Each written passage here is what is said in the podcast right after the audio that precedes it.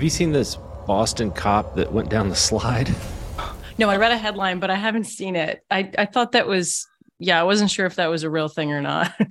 Okay. Hold on. How did that even happen? I mean, he defies the laws of gravity. I mean, he's going down like at 100 miles and he's wearing a gun. He, he apparently had to go to the hospital. First of all, what was he doing? I don't know how that happened. I mean, their uniforms must be like made of slick nylon. I, I didn't have the audio, but you can hear him bouncing off the sides of the slide as he goes down. It's like he comes out. He like, was hitting his head. Oh my god! And he's a Boston cop. Don't you know how much shit do you think he got back at the precinct? what are you doing? What are you trying to park? What are you doing down there? Boston Lager? You had too much Boston Lager. That guy's the cousin from Boston. Yeah, he's the cousin from Boston's cousin. yeah. He's the other cousin. yeah, he's the other cousin from Boston. Your other cousin from Boston. Oh, Jordan, did we wake you? Did we wake you? I'm I've- so glad you could join us. I've been awake since like I know. midnight. So Since yesterday at some point. yeah. By the way, welcome to Beer Net Radio, the podcast where all your dreams come true. I'm here with Jennifer Litz, Kirk, and Jordan Driggers, our editors, and we're just going to lay down a few words. AB came out with their second quarter earnings. You know, rest of the world did fine, but nobody cares. The U.S. just right in line with kind of the scan data, down 15%. Really, the only metric that was positive was revs per hecto, which is pricing. I mean, so that's not surprising either. It's the only thing they had in their control. And then one of the things that they said was, you know, that 80% of the people they surveyed had a positive feelings about Bud Light and Positive or neutral? positive, yeah, or neutral, which, you know, I don't know where they found these 80% of people, but I just maybe, I mean, maybe in around the office in Manhattan. I don't know. I mean, certainly not down here, but it was a lot of people they surveyed, like a hundred and Over 170,000. yeah, 170,000. So Yeah. if I don't know what the methodology was, but if that is true, it means that the people who aren't drinking were the very heavy drinkers uh, disproportionately because you know who- put that in my head actually was Joe Thompson. He called me at like 6:30 this morning. That's why I've been up. I don't, you know, you're up uh, covering AB. I'm up getting called by Joe Thompson.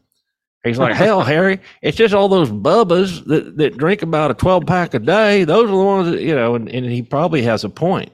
I mean, but yeah, that's Yeah. Yeah. You don't want to lose those guys. No. You're not gonna Bud Light isn't gonna be recruiting new drinkers at this point. I mean, that was a tall No. order before the Mulvaney ordeal. And now that they've alienated both sides, Yeah. we've decided there is such thing as bad press. So Right.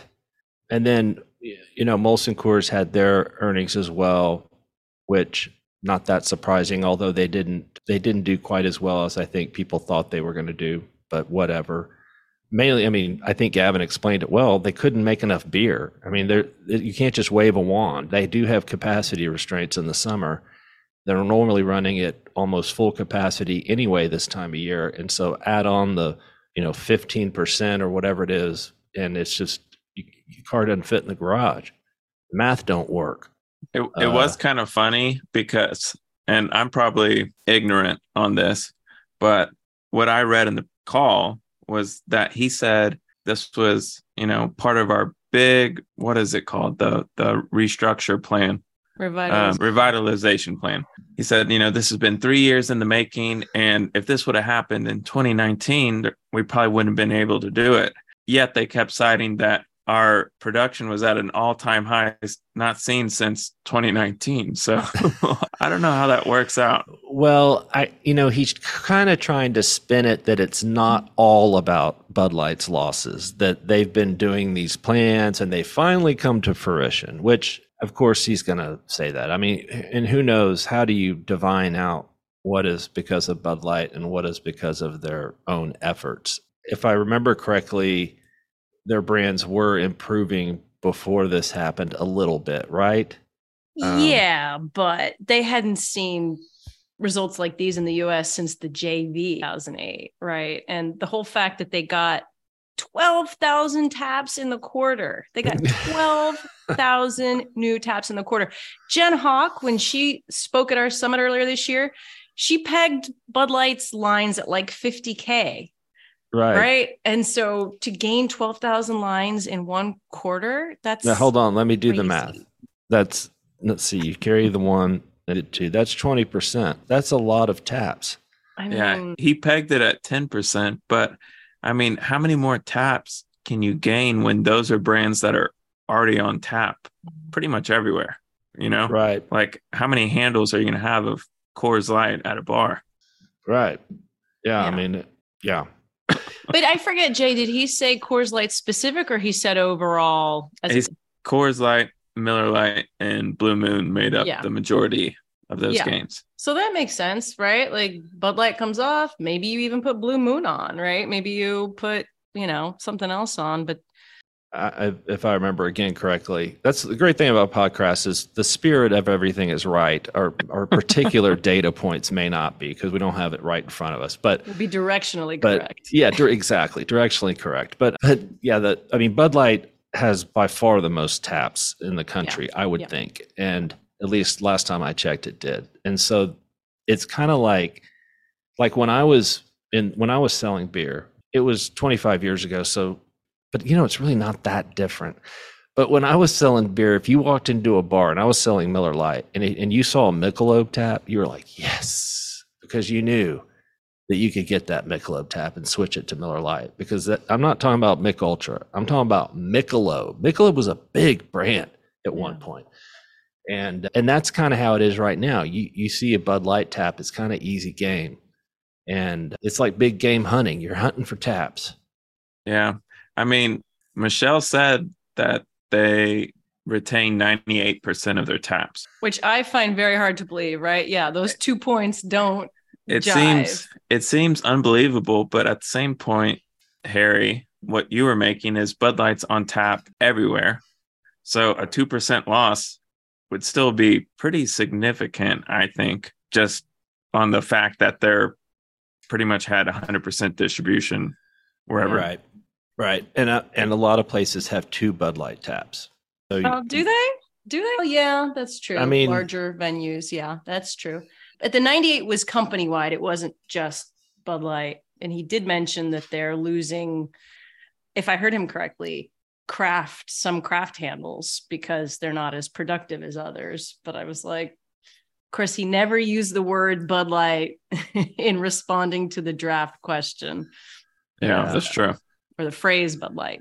My my biggest thing, you know, my big contribution here that I've been thinking about lately is, you know, obviously these wholesalers, these AB wholesalers, they think it's a big deal, even though, you know, nobody else apparently thinks it's a big deal in light of like better than expected global results.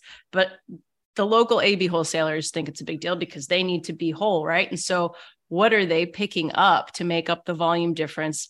And how is that going to change the trajectory of the beer industry, right? Like I was talking to Craft Standard this week, and y'all remember Matt Bruhn with Pabst. Yeah. He's now with Craft Standard, and what that is, they're cocktail kegs, but like I forget what kind of kegs, but they're kegs. So they use beer lines, and it's like a non-alc mix that they sell into these lots of stadiums, and they're starting to get into the Buffalo Wild Wings of the world and that what they've invented this little device that like depressurizes the keg and allows the retailer to to add their own spirits and you know this is a startup company eight years old but they're going national with ab wholesalers right? Ab wholesalers are looking for things like this. They're looking for anything that they can make up the difference. And if one of these things takes off it's going to be interesting especially if it's spirits oriented right? They're going to take anything that they can. Absolutely. And, you know, the shelf encroachment's already starting, AB's shelf space. Some accounts, some retailers have already made the move. But in the fall, I think it's going to be pretty tough for AB.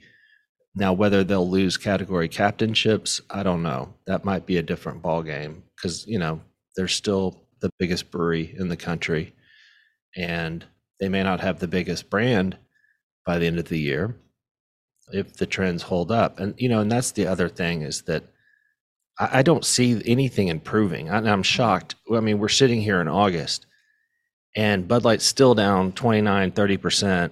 It's not improving. You know, they keep shape, saying that share is stabilized. Um, that just means they're losing the same amount of share as they lost yeah. back in April. It doesn't Yeah. mean that they're gaining share. Right. So the lack of improvement is shocking to me.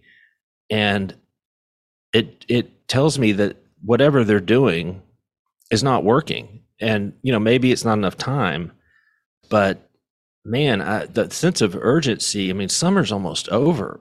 We're Yeah. we're getting close to Labor Day or is it Memorial Day? Labor Day. Labor. I always forget. We're getting close to Labor Day. Kids are going to start going back to school. Like summer's over. I guess that you can write this one off. You know, and like Paul Chibe said on the podcast, and thanks for filling in for me, guys. But you know, he's like, we're not picking up all th- these drinkers are leaving the category. These Bud Light drinkers, a lot of them, and uh, so this whole thing has not been good for the whole beer category. Yeah, it's good for Yuengling, and it's good for Pabst, and it's good for Molson Coors it's not going to be good this time next year for them when they're cycling these numbers. it's going to be, Mhm. you know, tough to maintain it. So, I, I, like I said, I've never seen anything like it, and probably won't again. But and you know, and Sarah and I gave a joint presentation to the Texas Package Store Association. Shout out to those guys. Thanks for having us, Lance and Christine, and one of your buddies from Spec's, Jen, told me to tell you hello anyway, you know, those guys, you know, Sarah and I were looking at each other. We we went in for early for to watch some of their presentations, and we read the room. These guys are real pissed off at AB, and that's what they wanted to talk about. That's what they kept asking us about, and it, you know, because that's an important brand for their business. Retailers in the largest beer drinking state aren't happy. That's not a good mm-hmm. sign. Yeah.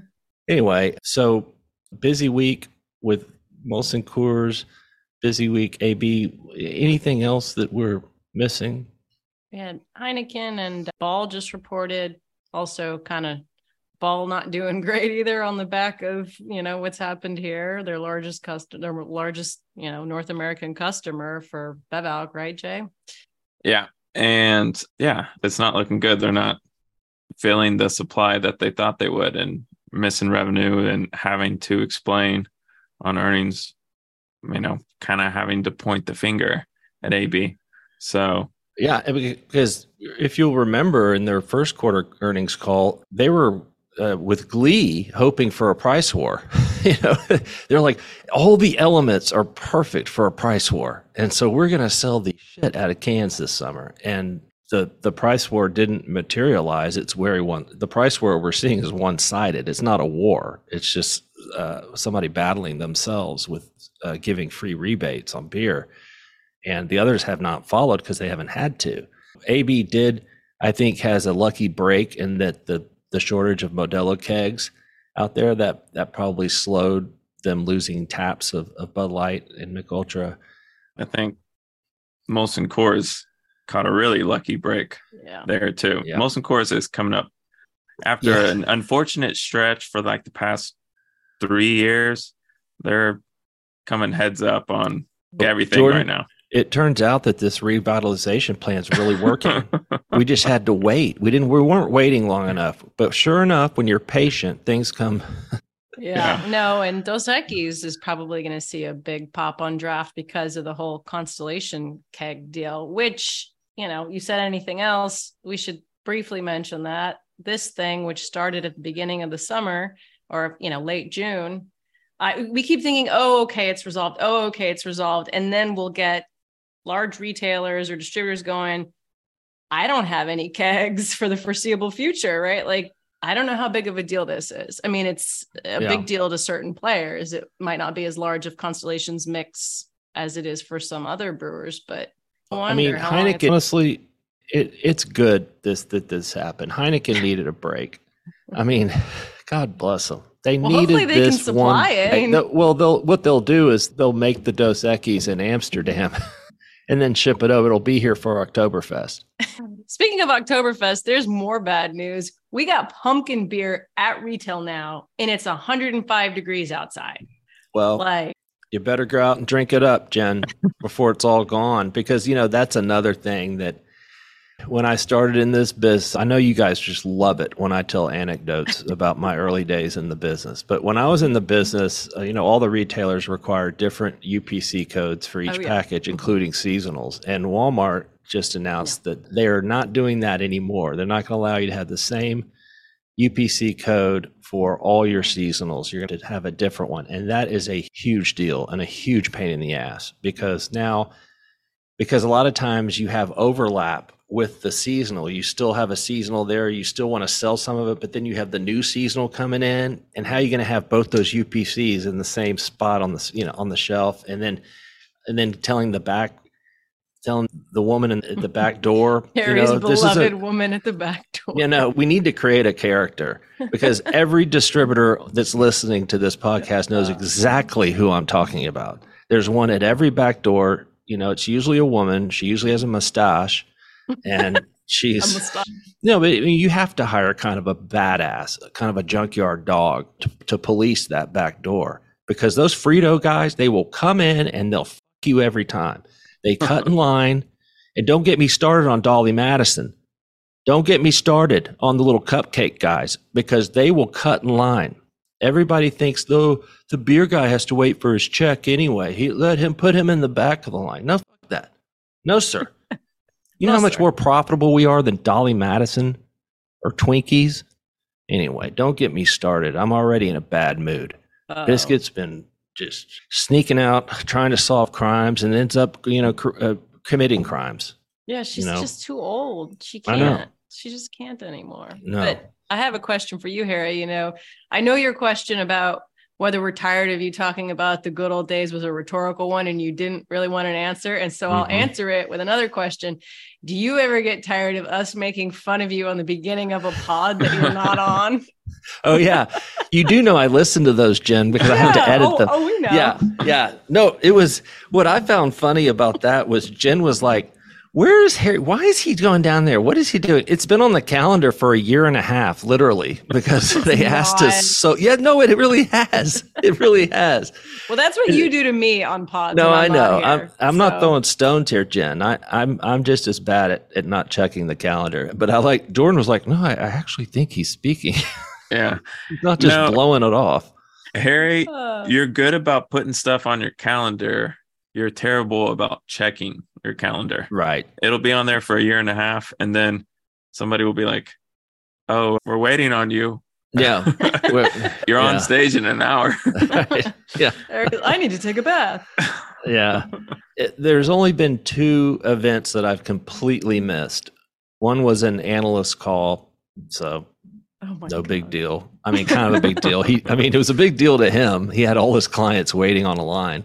I can't even And then- Yeah, it was pretty bad. I felt terrible. But the the worst one was was the Tennessee wholesalers. They asked me, and I don't remember them asking me. It wasn't in my calendar, and then I was wasn't there. They I didn't show up. Who is AK. Oh, yeah, AK Detwiller.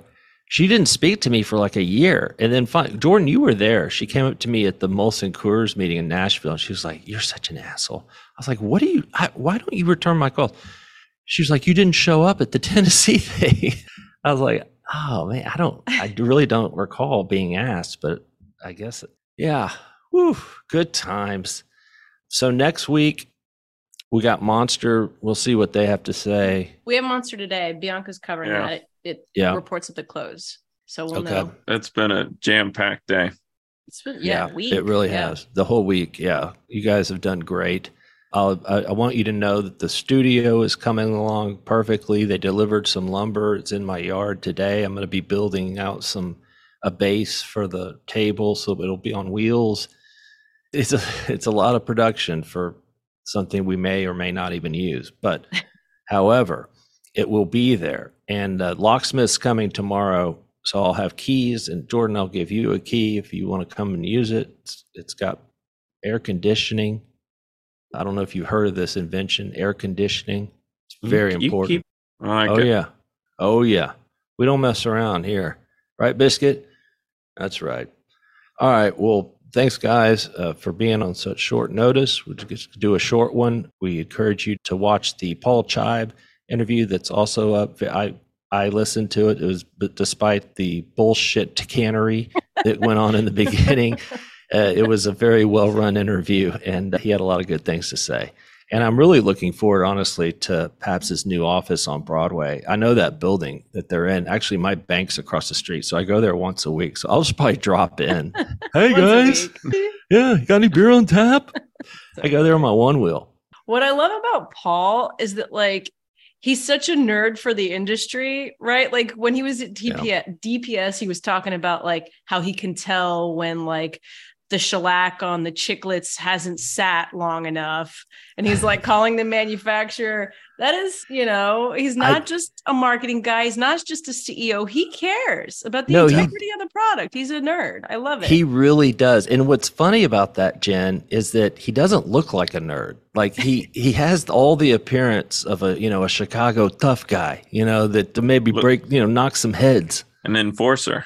Yeah. Yeah, he looks like Yeah. an enforcer. And then you know you meet him, and he's actually a very soft spoken and very intelligent, and he does care, and he's a lot smarter than he looks. That's a terrible thing to say. He- We'll edit that in post. he, he no, he's extremely bright. I had a real long conversation with him at the reception after the DPS, and he, you know he's real concerned about the health of the industry. And so, anyway, all right, well, guys, listen, have a good weekend. If I don't talk to you, and we will shout at you guys next week. Adios.